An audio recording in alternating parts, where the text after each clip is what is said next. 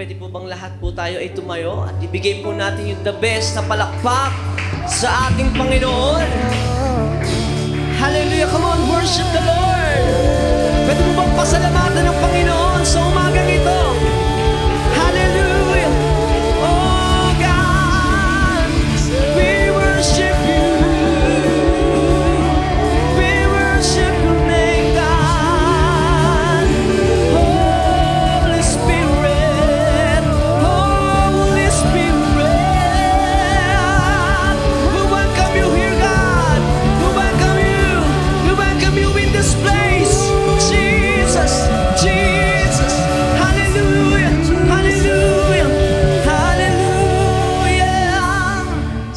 Psalms 150.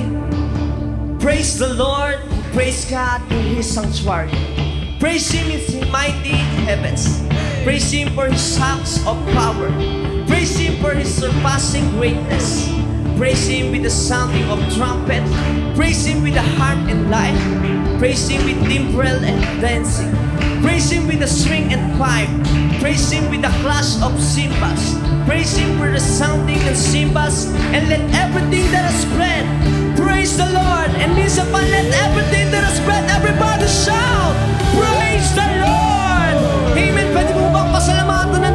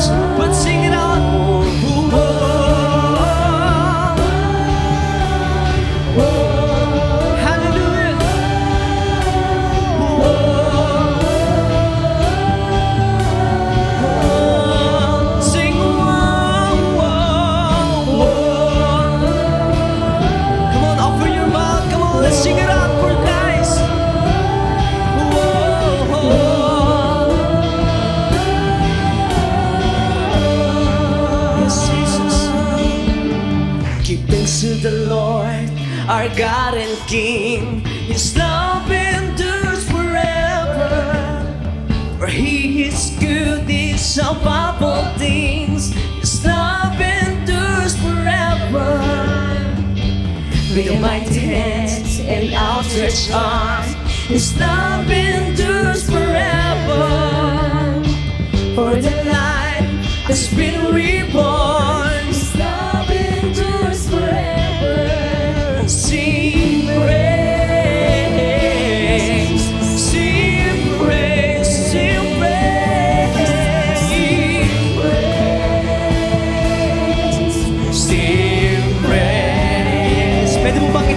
itaas ang kami na yan para sa ating Panginoon?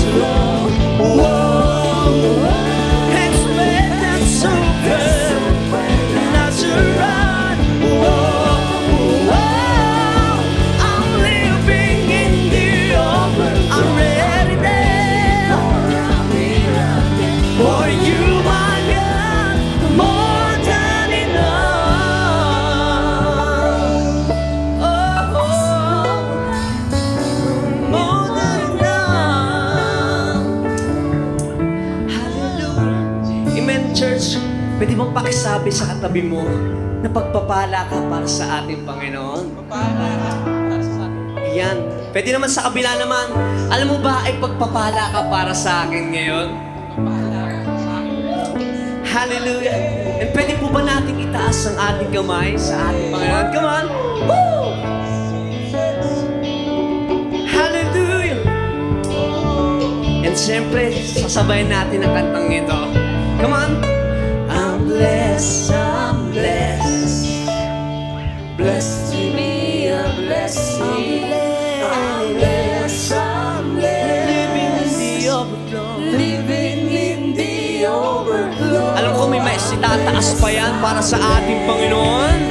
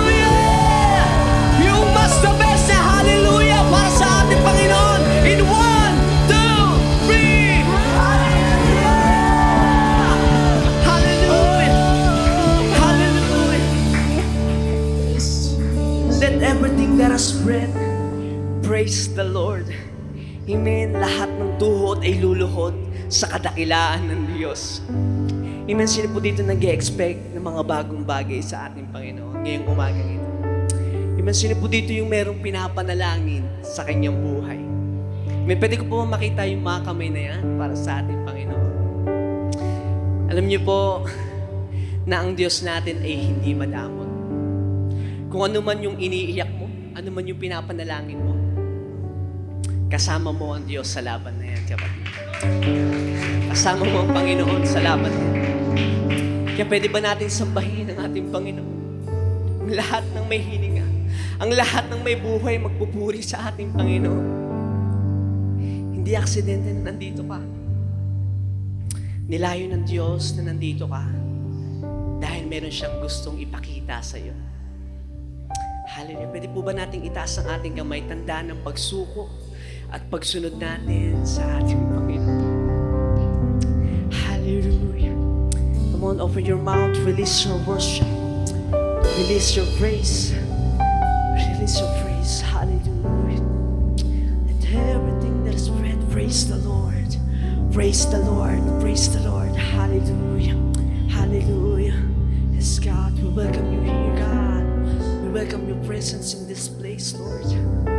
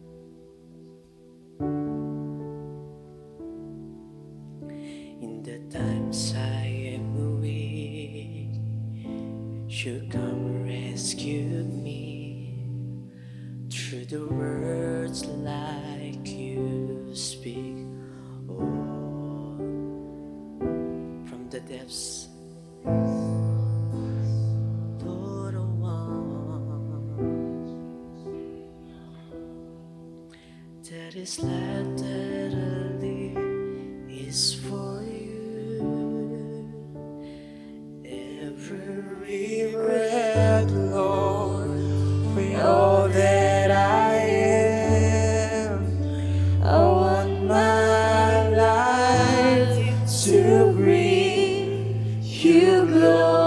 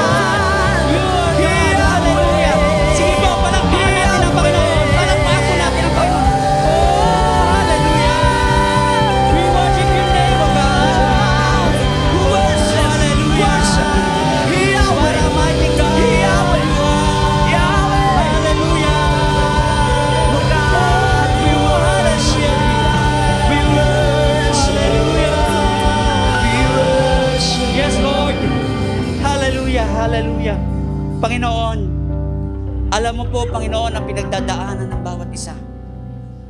Ano man, Panginoon, ang nasa isip namin, yung nasa puso namin, Panginoon, pinupuri ka namin. Kulang, Panginoon, ang aming pagpalakpak, ang aming pag-awit sa pagmamahal mo sa amin. Lord, kung ano, ano man, Panginoon, ang nakalipas naming taon, alam po namin kung paano mo kami pinagpala ng mga nakarang na- nakalipas na taon, pagpapalain mo kami muli, Panginoon, itong taon na to. Kaya Lord, sa iyo po namin itinataas ang aming mga buhay, Panginoon. Ihango mo, Panginoon, ang aming buhay sa kalungkutan, sa hirap, sa sakit, Panginoon. Ano man ang aming pagdaraanan, ang pinagdadaanan pa namin, Panginoon. Lord, naniniwala kami, nakasama ka namin, Panginoon. At hindi mo pababayaan, Panginoon, ang iyong mga anak sa mga darating pang mga taon, Panginoon, at sa mga araw, Panginoon. Kaya Lord, patawad po ang aming pagsamo sa iyo, Panginoon, sa araw-araw, Panginoon. Salamat po, Panginoon, sa iyong pagmamahal, sa iyong pag-aalaga sa bawat isa sa amin. Salamat po, Ama. Ang dalangin din namin, Panginoon, sa gabi, sa umagang ito, yung gagamitin mo, Panginoon, na yung tagapagsalita, itago mo po, Panginoon, siya sa iyong likuran. Ikaw po, Panginoon, ang makita at maitaas nang sa ganun, Panginoon, ay manamnam namin, Panginoon, na bawat salita na manggagaling sa Kanya, Panginoon, sa pamamagitan mo. Salamat po, Ama. Ito po ang aming dalangin sa pangalan ni Jesus. Amen. Palakpakan po natin ang Panginoon. At i-off po, i-mute po natin yung ating mga cellphone. Puri pa pa, makakaupo na po tayo.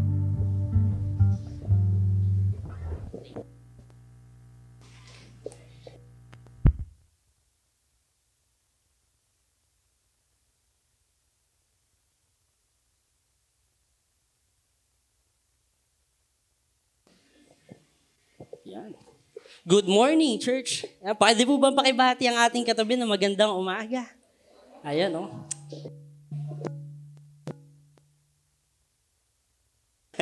Ayan, sige po, pwede po ba pakibati ang ating katabi na good morning? Ayun. Maganda pong umaga sa bawat isa. Sino po ba yung inaantok pa? no? May inaantok pa daw sa likod. Yan, pakigising, pakatimplahan ng kape. Ayun po. So, it's good to be in the house of the, of the Lord ngayong umaga pong ito. At uh, tunay nga po na uh, pinagpala po ng Panginoon ng ating buhay. Ano po? Bakit? Ngayon pa lang, kanina, pagising mo, no? Pwede namang hindi. hindi na tayo gisingin ni Lord. Pero alam niyo po, napakabuti po ng Panginoon. Dahil sa kabila po ng mga pangyayari ngayon sa buhay natin, in the midst of pandemic, ano po, talagang napakatapat po ng Panginoon at hindi siya nagkulang po sa ating mga buhay. Amen po ba? Amen. Kung sino po yung ah, nagpapasalamat sa Panginoon, pwede bang ipalakpak yung kamay na yan? Ayun. Sige po, yung palakpak para sa Diyos na buhay. Amen. Hallelujah. Hallelujah. Ayun po, magandang umaga po sa bawat isa. Sa mga hindi po nakakilala sa akin, ako po pala si Kuya Jen and I'm the OJT pastor po dito po sa COG Caloocan and uh, it's good to be back. Pagkatapos po ng ilang buwan, no, hindi po ako masyadong makakuha ng schedule. Kaya hayaan nyo po ngayon, masyado pong naipon. Kaya mga ano tayo matatapos hanggang third service. Pambi. Hindi naman po. Ah, gagawin natin hanggat sa kaya na makakaya ko po, kaya na makakaya ko, na paikliin itong ah, lesson natin for this morning. And ah, sino po ba excited ngayon sa salita ng Panginoon? Amen. Lahat po tayo excited at ako rin po ay sobrang excited at kinakabahan. Alam niyo po, ah, sobra pong mabuti ang Panginoon sa church natin dahil sa kabila po ng, ayan nga po, alert level 3, Nagtataka lang ako, nag-uusap kami kagabi. Kung kailang alert level 3, saka rumami yung lalo yung upuan natin sa church, kabalik tara. Pambira, wag na lang po kayo. Pero alam niyo po, ah, sa totoo lang po, ngayon po, sa season natin ng buhay, bakit po ba nagbubukas ang simbahan? Sa panahon ngayon, mas marami po ang walang nakakaranas ng kawalan ng pag-asa. Tama po ba? Sa panahon natin ngayon, ayon sa survey, mas marami po ang depressed at nagsusuicide. At mas marami po ang nalululong no, sa masamang bisyo dahil po sa mga nararanasan natin pagsubok at problema. Kaya po, alam niyo po, ah, kahit pandemic, kahit na ah, nararanasan natin yung ganito na ang hirap, lahat dapat nakamas lagi, dapat ah, social distancing. Alam niyo po, ah, hindi mapipigilan ng simbahan na mag-share ng gospel. Dahil ah, madilim, da, kapag madilim ang paligid, dapat po lalong magliwanag ang mga Kristiyano. At lalo pong magbukas ang simbahan. Amen po ba? Amen. Kaya nga po, ah, gusto ko lang ipakita sa inyo, ah, yesterday, ah, nag-conduct po ang outreach, no? bago po tayo mag-umpisa. Ah, namigay po sila ng mga trucks, ano po, ah, kahit na pandemic, namimigay ng trucks. Alam niyo po, ang hirap magbigay ng trucks ngayon. Kasi nga, yung ibang tao, hindi talaga tinatanggap po yung trucks kasi syempre, malay, baka isipin nila, may sakit to, baka mamaya mapasahan ako. Pero alam niyo po, ah, yun nga, hindi tayo pwedeng pigilan. Kaya tayo po ay nagbibigay, no? nag-share ng gospel. Ito po sila, Kuya Andrew. Yeah, kahapon po yan nangyari. Ayan, sige, pakita natin. Ayan, ayun, no? Sige po, yan. At ayan po ang outreach team kahapon na pumunta po at nag-share ng gospel. Pwede ba malakas na palakpak sa Lord? Amen. Amen. At ah, kung gusto natin maging part ng team, pwede po natin kausapin si Kuya Andrew at si Kuya Dado. Pwede po tayo. Alam ko next week sa, sa next week no, meron pa ring Thanksgiving. Pwede po tayong sumama. Ayan, kung gusto po natin ma-experience po na kumali at mag-share ng gospel sa labas. And ah, ito po, ah, papakita ko po sa inyo, ito pong mga C2S natin this week. Ayan, sige, pa, sige, labas mo. Ayan, ayan po. Grabe, no? Pandemic yan. Pandemic yan. Sige po. Ayan po. Hindi physical, meron rin pong online. At ito pa po. Grabe. Ah, alam niyo po, yung nangyari po dito. Sige po, palakpak po para sa Panginoong Diyos. Ah, kagabi habang pinagmamasdan ko to, ako po talaga ay naiiyak dahil sobrang mabuti po ang Diyos sa buhay ng bawat isa sa atin na talagang hindi pumapayag ang mga anak ng Diyos na hindi makakapag-share ng gospel. And uh, this picture po, uh, ayan po ay kinandak no, ni, ng uh, dalawa sa ating member uh, sa YAN sa youth. So nagturo sila online at uh, nakapaghikayat po sila ng mga uh, yung mga uh, estudyante. Ayun, no? ang rami pong naka-attend. So, ayan po ang ginagawa at pinagkakabalahan ng church kahit ngayong pandemic. Bakit po? Kasi po, next natin, ang sabi po dito ng very secular no, na person, sabi niya, the tiny ripple of your hope set in motion can change the path of someone's life. Ang sabi po dito, uh, a tiny ripple, sabi dito, of your hope, of, of hope your, you set in motion can change the path of someone's life.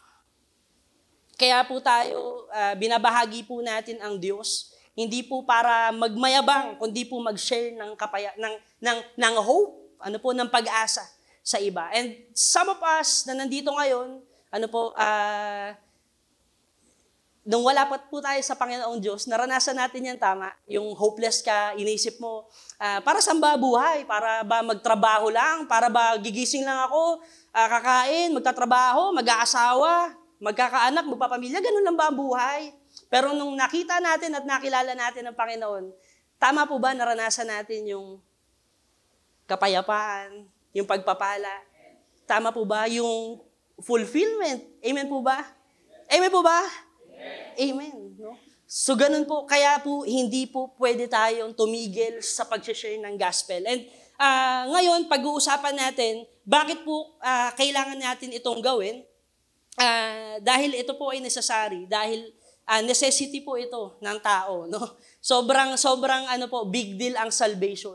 And uh, I want to share with you, ito pong story ni Zacchaeus. So, si Zacchaeus po, si Zacchaeo kung sa Tagalog, uh, kilala po ba natin? May nakarinig na po ba na story ni Zacchaeus? Amen. So, some of us, lumaki sa Sunday school, no? Dati pa lang, alam na natin yan. Si Zacchaeus ay taong maliit, di ba? Tama po? Tao. but, but wait, ano, ba't may nasasakta?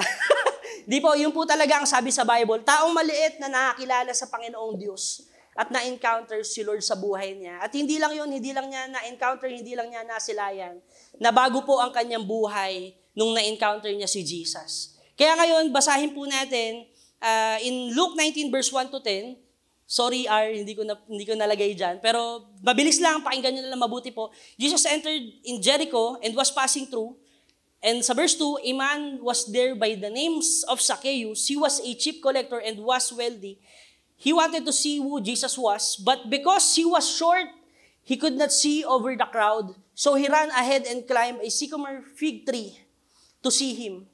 Since Jesus was coming that way, when Jesus reached the spot, he looked up and said to him, Zacchaeus, come down. Immediately, I must stay at your house. So he came down at once and welcomed him. All the people saw this and began to mutter, He has gone to be the, guest of a sinner. But Zacchaeus stood up. Tumayo si Zacchaeus at sabi niya, Lord, Here and now I give half of my possessions to the poor, and I have cheated anybody out of anything. Sabi po dito, I have I will pay back four times the amount. And Jesus said to him, Today, salvation has come to this house. Pwede ko po ba maimbitahan na bawat isa na tayo po ay umuko at manalangin? Panginoong Diyos, salamat, Panginoon, sa umagang ito, Panginoon, dahil dinako mo po kami sa lugar na ito, Panginoon. Nabuhay, Panginoon, malayo nakakapagsamba at nakakapagpuri sa iyo. Panginoon, salamat sa pribilehiyo, Panginoon, na kami, Panginoon, ay makalapit sa iyong presensya. Panginoon, salamat sa pag-ibig mo na tunay nga, kailanman ay hindi nagbago. Lord, ang panalangin namin ngayong umaga pong ito, Patuloy mo pong ma-encounter ang bawat isa. Bumaba ka po sa kalagitnaan namin. At patuloy naming maranasan, Panginoon, yung kapayapaan, yung fulfillment, Panginoon, na nanggagaling sa iyo. Lord, be glorified. Holy Spirit, be on this place. Sa iyo po ang lahat ng papuri at pasasalamat, Panginoon. Sa pangalan ni Jesus. Amen. Sige po, malakas, malakas po na palakpak kay Jesus. Amen. Amen. Amen. And ah, ngayon po, ito po ang title natin, A Little Man Meets a Big God. Wow. No? At sabi po, ah, pag sinabi pong Zacchaeus, alam niyo po during ah, Old Testament times, as and ah, yung Bible times no po, nung unang panahon, kapag sila po ay nagpapangalan, halimbawa ikaw ay magulang, pagpapangalanan mo ang anak mo, may ibig sabihin yan. Parang kumbaga, ah, ang pangalan Zacchaeus, sige, puntahan muna natin. Ano ba ibig sabihin ng pangalan Zacchaeus? Ibig sabihin po, ito po ay pure and righteous. And uh, yung magulang po, pag nagpapangalan sila sa mga anak nila, parang kumbaga dinedeclare nila, dinedeclare nila na ito po ang magiging buhay ng kanilang anak. Kaya po uh, makikita natin, may mga ibig sabihin pala yung pangalan. Ganun, ganun po ang ginagawa nila. So, uh, tignan natin yung background ni Zacchaeus. Alam niyo po, ito po yung kanyang ibig sabihin ng pangalan niya. Pero pag binasa po natin sa Bible, he's a total opposite ng pangalan niya. Sabi dito, Zacchaeus pure and righteous, pero sa katotohanan po, pag binasa po natin yung Luke 19 verse 1 to 10, kabaliktaran po. Hindi po ganyan ang nangyari sa buhay ni Zacchaeus. Hindi po ganyan. Kaya mapag-uusapan natin ngayon, ano ba ang story ni Zacchaeus? Sige po, isunod natin. Punta tayo sa Luke 19 verse 1. Iisa-isahin ko po, highlight natin yung mga verse para ma-dig natin at mas maintindihan natin na mabuti. Sabi po dito, Jesus entered Jericho and was passing through. During uh, this time po, uh, si Jesus po ay galing kala Bartimaeus kung nabasa natin yung chapter 18. Yan. Uh, yung chapter 18 galing si Jesus doon. Bali, uh, si Bartimaeus po yung bulag na nakalakad. Pinagaling po ng Panginoong Yesus tas nakalakad. Then nakita. Ayun po. At uh, papunta po si Jesus sa Jerusalem. Uh, bago po pumunta sa Jerusalem, kailangan mo munang dumaan sa Jericho. Ngayon dumaan po si Jesus sa Jericho. Uh, dumaan lang ah. Dumaan lang sa bayan nila Zacchaeus. Pero yung pagdaan ni Jesus, hindi lang yung basta-basta na pagdaan. Meron siyang gustong mangyari sa pagdaan niya. At may kita natin dito, uh, gusto ko lang kayo bigyan ng konting background. Ano po ba ang Jericho? Hindi po ito arugay.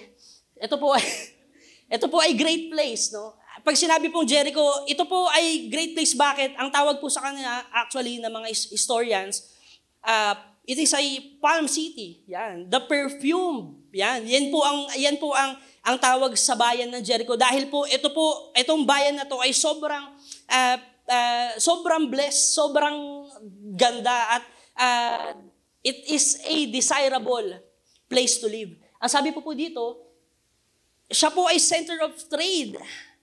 So talagang kung, kung titignan po natin, para siyang BGC, para ka nasa Makati, ganun po siya. talagang yung mga bahay mamahalin, pambihira yung mga tao dito, mga big time. Par, mga big time sila, pre. Ganon sila kayaman. Ganon sila kayaman. Ah, yung 3-in-1 nila, wala yun. SB araw-araw. Ganon sila. Ganon sila katindi. At sabi dito, ah, dito nakatira si Zacchaeus. Dito po nakatira si Zacchaeus. At ah, may kita po natin, um, na dito po sa verse 2, sabi dito, a man was there by the name of Zacchaeus. Ayan, sige, ilabas natin. And he was a chief tax collector. Si Zacchaeus po ay chief tax collector. Ngayon, kung ang Jericho po ay center of trade at isa sa pinakamagandang bayan, eh kung tax collector ka dyan, big time ka. Imagine, center of trade, pumupunta yung mga ibang tao para dun makipag, ah, ano, kalakalan. Siyempre, may tax lagi yun. May business dito, nandito ang ang ang ang magagandang lugar. At ah, ang sabi pa po, ah, binabasa ko yung history, ang Jericho po, andito po nakatayo yung amphitheater na ginawa ni King Herod. At sabi pa po, meron pong oasis sa gitna ng desierto dito po sa Jericho. Ganon ganon, ganon ito ka big time. Ganon, ganon, ganon, ganon kayaman itong lugar na to. Kaya sobrang, ah, kapag tinignan natin, sobrang big time mo kapag ikaw ay chief tax collector dito. At ang sabi po dito, ah, may, meron pong tatlong major regional tax center no nung panahon nila. Andyan ang Jericho, andito ang Capernaum at Caesarea. Yan ang mga ah, three major ah, tax center or yung mga hub, no? Kaya ano lang, ah, share ko lang na trivia po sa inyo. And bab- kung mababasa natin dito, ah, si Zacchaeus po ay chief tax collector. Kung titignan po natin, walang mali po sa pagiging tax collector. Walang mali sa tax. Because ah, yung tax mismo, si Lord rin po, biblical rin po yan. Sinabi po ni Lord. At ang tax po, ginagamit po para tumakbo ang bayan o ang bansa. Pero may kita po natin dito, ang sabi nga rin ni Jesus, di ba? Give to Caesar what's to Caesar and give to God what is to God. No? Pero may kita po natin dito, ano po ang problema? Bakit po ba ang laki ng issue ng mga tao noong unang panahon sa mga tax collector at maging dito kay Zacchaeus? Bakit po, the problem with these tax collectors, they're doing something na hindi dapat nila gawin. Bakit? It's beyond, kapag nagtatax sila, it's beyond what is required. Dun, ah, beyond sa due nung kailangan bayaran na tax. Halimbawa, pag maniningil ang mga tax collector, ang gagawin nila, um, kahit 10, 10% o 5% lang yung tax, dadagdagan nila, papatungan nila. Kaya galit na galit yung mga ah, Hudyo sa mga tax collector kasi mga corrupt sila, mandarambong, talaga sinasamantala nila yung kapangyarihan. At ah, ano pa po ang makikita natin dito? Sabi po dito, ano po ba ang tax collector? They, kinukonsidera po ng mga Jews na sila po ay collaborator. Pag sinabi pong collaborator, bakit po? Sila po ay traitors to their own people. Bakit? Ang mga Diyos po ay sinakop ng panahon na to ng mga ng Roman, oppressive Roman regime. Sinakop po sila at talagang ah, galit na galit sila. Kasi bakit kami magtatax sa, mga, sa Roman? Ang pambihira pa dito, yung mga tax collector, mga kabayan nila, kalahi nila, yung kinalaban nila. Kapwa Hudyo kumampi sa mga Romano. At during those time po, ah, may kita natin dito, kapag binasa po natin yung history, ang, ang pagiging tax collector pala, may bidding rin po yan. Sobrang, ang utak, ang utak ng panahon na yun, ah, pag maglalagay si Roman ah, Empire ng, ah, halimbawa, kukuha sila ng mga tax collector, magbibidding pa yun. Siyempre, palakasan ng bigay. Ang mangyayari, halimbawa, re-required lang ni Roman, 5% lang, so sabihin niya, bahala na kayo kung magkano ipapatong nyo. Yun na kikitain nyo. Ganon sila katindi. Kaya sabi dito, ah, kinonsidera po sila, no, na collaborator, no, na kumbaga sarili mong lahi tinalo mo. Ang sabi pa dito, sila po ay cheater. No, bakit po? Bakit po sila cheater? Yun nga po, kinokolekta nila yung tax na sobra-sobra. At lahat may tax. Isipin mo, center of trade, lahat dadaan doon. May tax, siyempre. Ganon kadugas yung mga tax collector. Ganon kadugas. Ultimo pagngiti mo, o tax yan. May tax. Ganon sila katindi. Kaya makikita po natin dito, ah, sabi pa sa verse, balik tayo sa verse, sabi dyan, no, He was a cheap tax collector and was wealthy. Remember, tiyan niyo po, basahin niyo po. Hindi lang siya tax collector, si Zacchaeus, siya po ay chief. Ibig sabihin, may mga subordinates pa yan. Yung mga naniningil na mga mababa sa kanya, syempre may ilagay rin sa kanya. Kaya sobrang yaman na itong taong to. Sobrang yaman. Big time to, pare. Big time. Kumbaga, kung, kung may, ah, wala kasi sasakyan nun eh, ah, siguro yung camel niya, yung camel niya, tatlo umbok, three-seater. Ganon kayaman. Ganon kayaman tong taong to. Tapos yung sandals niya, Yeezy, para Yeezy. Ganon katindi, boy. Ganto, gan- ganto kayaman etong Zacchaeus na to. Kaya kung makikita po natin, punta tayo sa verse 3, sa kabila po ng kayamanan, sa kabila ng kanyang posisyon, sabi po dito sa verse 3, ano po ang sabi? Pwede po bang pakibasa? Gusto niya pong makita kung sino si Jesus. Alam niyo po, ah, siguro, naririnig-rinig nila, kasi syempre naglalakbay si Jesus, ang rami niyang pinagaling, ang raming nadaanan ni Jesus, na encounter ni Jesus na nabago yung buhay. Ganon katindi. Siguro naririnig-rinig nila at ah, sobrang curious na itong taong to na gusto niya makita ang Diyos. Pero tingnan natin, sige. Punta muna tayo, ano po ang identity ni Zacchaeus? Sige nga, puntahan natin. Ano po, meron siyang power. Kung ikaw ay chief tax collector, may kapangyarihan, ano pa, siya po ay ah, may posisyon, ang pamumuhay ay prestige. Sa madaling sabi, siya po ay may pera. Actually, five piece po yan, hindi lang four piece yan eh. So kapag meron kang power, may position ka, may prestige ka, may, may, may pera ka, ang tawag sa'yo, may isa pang kulang na P. Pogi. di ba? Minsan pag may nakasakay sa ano, di ba? Sa Porsche, wow, ang pogi, ang pogi nung nakasakay pagbaba. Ay, mabait pala, mabait. Ganun na, syempre pag may ganyan, ito po ang katatayuan niya sa buhay. Pero kita po natin, siya po ay interesado na makita si Jesus. Bakit po? Ang sabi po ni Blaise Pascal, sige po, there is a God-shaped vacuum in the heart of each man which cannot be satisfied by any created things but only God. Sa totoo lang po. Ang buhay po kung wala ang Diyos, ang puso mo laging butas at kulang. Laging may void, di ba? Di ba po, di na-experience nyo ba yan? Yung hindi nyo pa nakikilala si Jesus sa buhay nyo? Amen po ba? Di ba, nung hindi mo pa kilala si, si Jesus sa buhay mo, parang kulang, hindi, parang hindi kompleto. Lord, bakit ganun? Bakit, bakit parang lahat naman meron na ako? Nagjowa na ako ng pito, sabay-sabay. Ganun pa rin. Nagkaroon na ako ng iPhone 1 to 10. Ano ba ngayon? Ano na, ano? Pa 12 na. Hindi pa rin ako nasa-satisfied. Ano ba? Kasi nga po, only Jesus can satisfy sa buhay po natin. Kahit anong meron ka, hindi ka masasatisfy kung wala po si Jesus. Hindi ka masasatisfy. Ah, again, uh, bas badalas ang tao tumitingin ah, lagi na makukumpleto siguro ang buhay ko kapag ka nagkaroon ako ng relationship.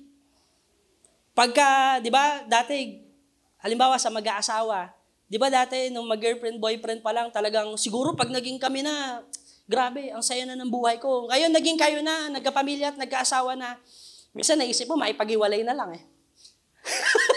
di ba, Ray? Ay, sorry. hindi naman tayo naka-live, okay? di ba? Di ba? Kaya hindi po talaga ang tao ang kukumpleto sa buhay, ang Diyos. Amen po ba?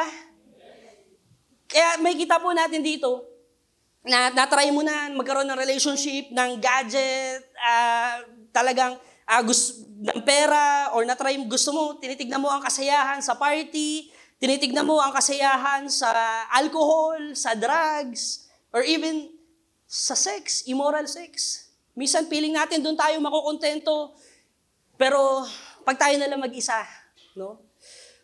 Ikaw na lang mag-isa sa kwarto, tahimik na, kayo na lang ng Diyos, nararamdaman mo na talagang hindi kompleto ang buhay kapag wala si Jesus.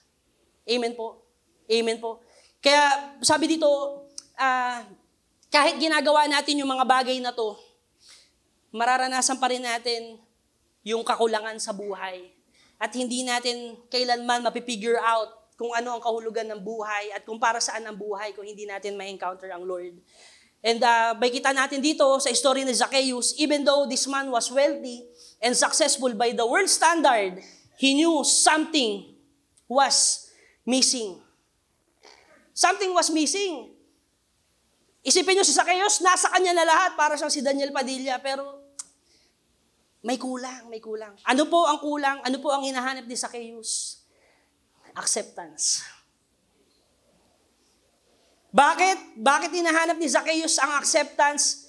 Dahil mismo ang kanyang mga kasama, ang kanyang mga kabaro, ang kanyang mga kasama sa lahi nila, hindi siya tanggap.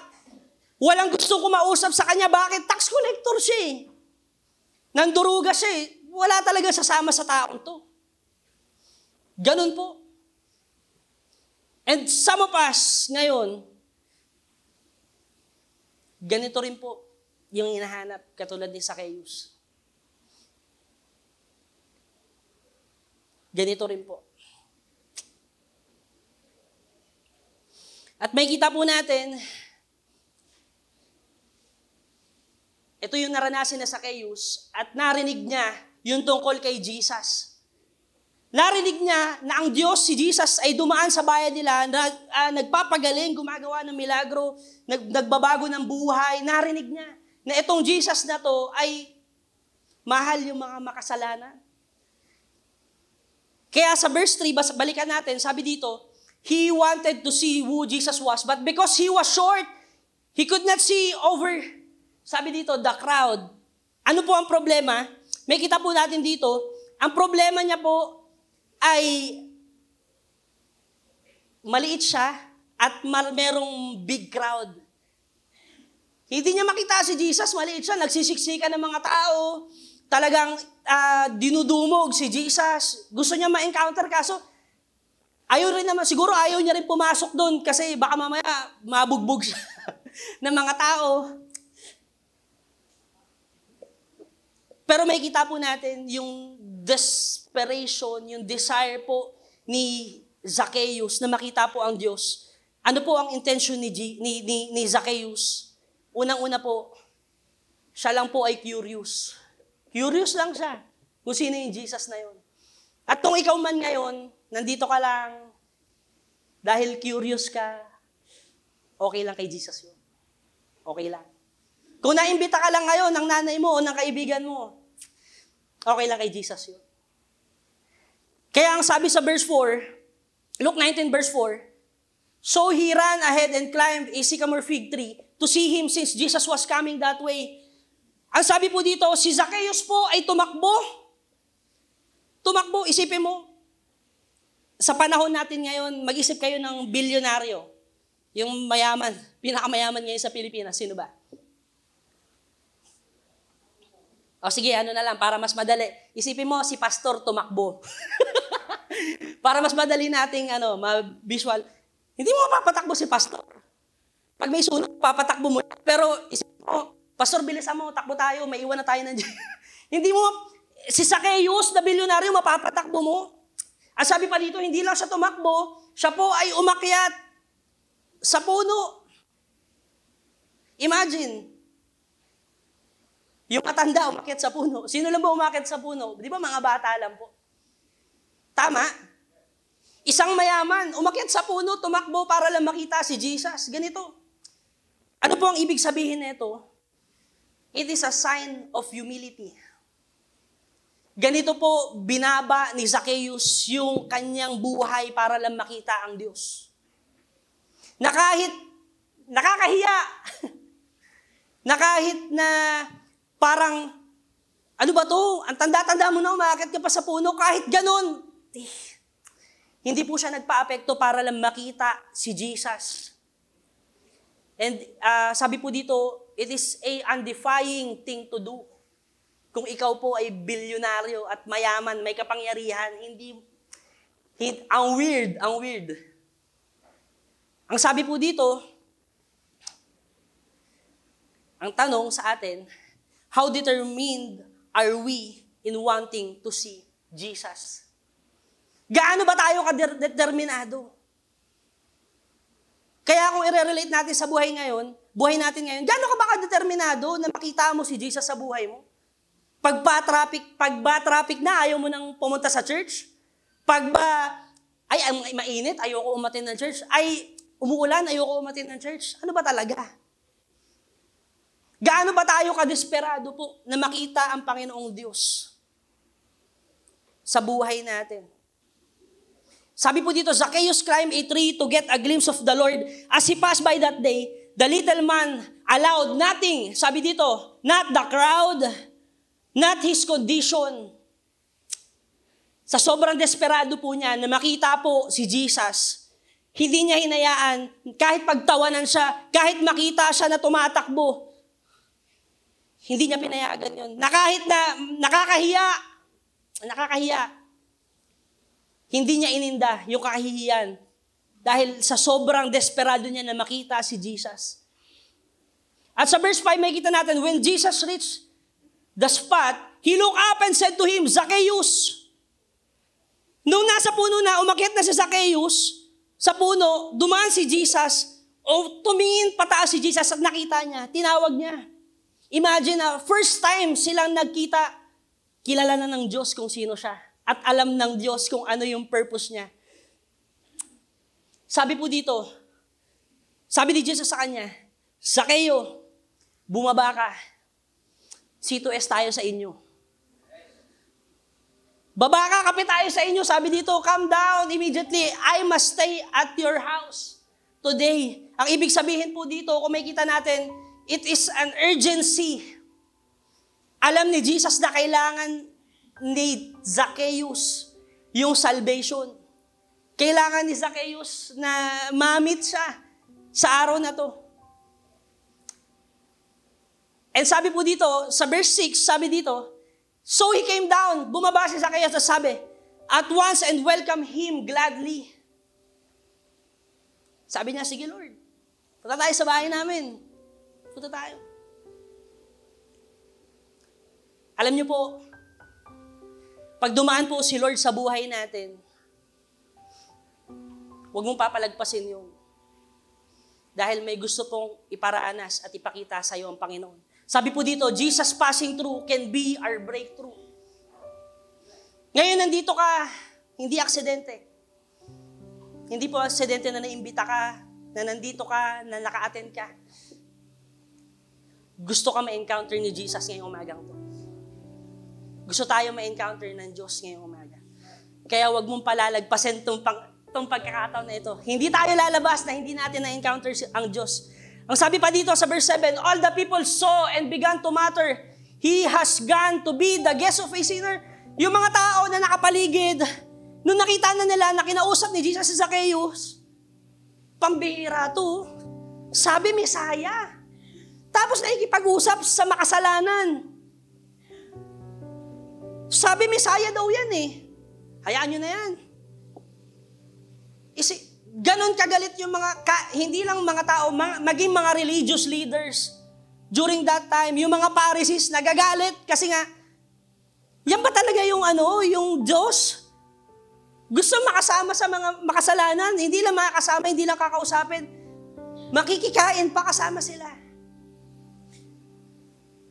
Talagang nagalit, talagang nagbulong-bulungan. Ganun po ang nangyari sa verse 8. Sabi dito, But Zacchaeus stood up and said to the Lord, Look, Lord, here and now, I give half of my possessions to the poor. And if I have cheated anybody out of anything, I will pay back four times and the amount. The amount. Babayaran niya daw fourfold. Ang sabi ni Zacchaeus, Lord, kung sino man yung nadaya ko, kalahati ng aking kayamanan ibibigay ko sa kanila. At kung sino man yung nadugas ko, ibabalik ko four times the amount. Ano po ang nangyari? Dito, nagkaroon po ng repentance si Zacchaeus. Nagkaroon po ng repentance. And ah, gusto ko po maging clear dito, hindi po sa paggawa ng mabuti tayo naliligtas. Hindi po. Hindi po naligtas si Zacchaeus dahil gumawa siya ng mabuti, hindi po. Kasi po, ang sabi po sa Ephesians 2 verse 8 to 9, pakilabas nga Tagalog, sapagkat dahil sa kagandahang loob ng Diyos, kayo ay naligtas sa pamamagitan ng pananampalataya. At ito ay kaloob ng Diyos at hindi mula sa inyong sarili o hindi mula sa ating magagandang gawa. Hindi po. Ang kaligtasan na binigay po sa atin ng Panginoon, hindi yan dahil sa'yo. Hindi yan dahil mabait ka o cute ka. Hindi po dahil doon.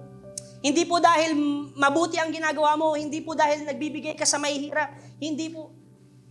Kaya mo natanggap ang salvation dahil sa habag at awa ng Panginoong Diyos. Dahil sa kabutihan ng Panginoong Diyos. Dahil po sa kabutihan ng Panginoong Diyos. Kaya naranasan po ni, ni, ni Zacchaeus ang salvation, ang kaligtasan dahil na-encounter niya si Jesus. Hindi ko alam, hindi sinabi dito kung ano yung pinag-usapan nila. Pero one thing I know, nag-usap sila ni Jesus at na laman niya yung tunay na kahulugan ng buhay. Kaya ang sabi po dito, imagine kalahati ng yaman ibibigay. Mahirap yun. Mahirap yun. At kung may nadaya, babalik apat na beses. Isipin nyo kung nadaya siya ng 100,000, babalik niya yun 400,000. At hindi lang po yun. Nakakahiya to kasi bakit? Kakatukin niya yung mga bahay na talagang dinugas niya. Isa-isa. Para ibalik lang. Nakakahiya yun. Pero ano po ang sabi dito? Zacchaeus, sabi po, he is willing to go all in. Willing ibigay. All in na ni Zacchaeus yung buhay niya. All in. Bakit? Minsan sa buhay, kailangan nating ibigay lahat sa Panginoong Diyos. Sa totoo lang po. Kahit ikawalan mo pa. Kahit na ikalungkot mo pa, kailangan ibigay eh. Kailangan ibigay sa Panginoong Diyos. Kung hindi dapat, kung hindi okay, ibigay sa Panginoong Diyos. Kung hindi nakakalugod sa Panginoong Diyos, ibigay. Kaya ang puso dito ni, ni Zacchaeus, ibibigay ko, mag-all in na ako sa Lord. Bakit? Because I have Jesus and I'm willing to give my everything. Ganun po ang naging puso dito ni Zacchaeus. At ang tanong sa atin ngayong umaga pong ito, what are you willing to trade for Jesus? Ano po yung willing mong ibigay para sa Panginoong Diyos? Ngayon na na-encounter mo siya, yung kasalanan ba na hindi mo ma bitaw-bitawan? Yung relationship ba na hindi tama? Yung vices ba, yung addiction? Alam po natin yun. Alam po natin. Kaya po sa Luke 19 verse 9, sabi po dito, Jesus said to him, ang sabi po ni Jesus, Today, salvation has come to this house because this man too is a son of Abraham. Sabi po dito, ngayong araw na to, sabi ni Jesus, ang kaligtasan ay pumarito sa tahanan ni Zacchaeus. Imagine, yung makasalanang tao, yung makasalanang tao, tinanggap ng Diyos. At tignan natin yung puso ni Zacchaeus dito, babalikan ko lang. Si Zacchaeus po, hindi niya ininda yung sinasabi ng tao sa kanya. Hindi niya ininda, kahit makasalanan siya, lumapit, pa sa, lumapit siya sa Diyos. At alam niyo po, ngayon, kung iniisip natin, paano ba ako makakalapit sa Diyos? Paano ba ako magiging malapit sa Diyos? Alam niyo po ang sikreto. Huwag mong isipin ang sasabihin ng iba.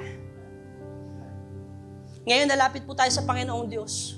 Kung gusto mo maging malapit sa Diyos, ulitin ko lang. Huwag mong iisipin ang sasabihin sa'yo ng iba. Na keso sasabihin sa'yo, ang kundi mo naman, pa-worship-worship ka pa, ano yan, born again, born again. Kung gusto natin mas malalim at mas malapit sa Lord, huwag mong papansinin ang sinasabi ng crowd. Focus on Jesus. At sabi po dito sa Luke 19 verse 10, For the Son of Man came to seek and to save the lost.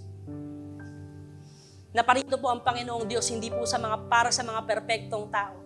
Nandito po ang Panginoong Diyos para sa mga kasalanan na katulad mo, katulad ko, katulad natin. Katulad po natin. Kaya ngayon, ang puso po natin, kung nahihiya kang lumapit sa Panginoong Diyos dahil may mali kang ginawa, alam niyo po, ang sabi po sa Bible, close po si Lord sa mga broken-hearted. Sabi pa po dito, dumating ang Diyos para sa'yo. Hindi mo kailangan maging perpekto bago ka makalapit sa Panginoon. Ang kailangan lang, buksan mo ang iyong puso at tanggapin mo ang Diyos sa buhay mo. Kaya nga po sabi dito, we are all headed to hell. Whether you are a good man or a good woman, apart from Jesus, we are gonna go to hell. Sa totoo lang po. Good people don't go to heaven. Forgiven people go to heaven. Forgiven people. Hindi po yung ating galing, yung ating galaw, yung ating magagandang gawa, hindi po tayo naligtas doon. Sabi po dito, I'm sure that Zacchaeus knew that the Lord was looking for something more than just a place for a visit for the day. Jesus was uh, interested in one thing. Kung makikita po natin dito, si Jesus po, hindi lang siya interesado na pumunta sa bahay ni Zacchaeus. Siya po ay interesado sa puso ni Zacchaeus. At gusto niya maranasan ni Zacchaeus yung kaligtasan. And some of, some of us are like Zacchaeus. Kailangan natin ma-meet ang master natin, which is Jesus. Kaya kung piling mo masaya ka na, o piling mo kompleto ka na, alam niyo po kung wala ang Panginoong Diyos, wala rin po ang lahat. At ngayon po, ang tanong po sa atin, katulad po ng, ng nangyari kay Zacchaeus, Jesus wants to come to your house today. Will you let Him in? Kung i-relate po natin, ang Diyos po gusto pong pumasok sa buhay mo ngayong umagang ito. Papasukin mo ba ang Diyos? Amen po ba? Kung tayo po ay naghahangad at desperado ngayon at nagde-desire na ma-meet si Jesus, pwede ko po ba kayo maimbitahan na tumayo? Sige po, and uh, pwede ko po ba maimbitahan na bawat isa na pumikit at yumuko? Panginoong Diyos, salamat sa pagkakataon na ito na kami po ay makarinig, Panginoon, ng salita na nanggagaling sa iyo. Panginoon, salamat po sa istorya ni Zacchaeus, Panginoon, na kami po ay nakarelate, Panginoon. Alam namin, Panginoon, na ang buhay namin, Panginoon, minsan, hinahanap namin sa maling bagay, Panginoon. Hinahanap namin sa maling tao. Hinahanap namin sa mga makamundong bagay. Pero, pinakita mo, Panginoong Diyos, sa kabila ng lahat ng ito, ikaw lamang ang tanging makakapagpuno sa aming mga buhay. Ikaw lamang. Kaya ngayong oras na ito, Panginoon, ngayong umagang ito, kami po ay desperadong ma-encounter ang iyong kapangyarihan at ang iyong presensya sa lugar na ito, Panginoon. Lord, be with us. Holy Spirit, move in our lives. Kaya ngayon po, pwede po bang awitin natin sa Panginoon? Pwede bang itaas yung mga kamay na yan? Kung desperado ka at nagde-desire ka na ma-encounter si Jesus ngayong umagang ito, pwede mo bang ibukay ang bibig na yan? At sabihin mo sa Panginoong Diyos, Lord, wini-welcome po kita, Panginoon. Yes, God. Yes, God. Yes, Jesus. Yes, Jesus.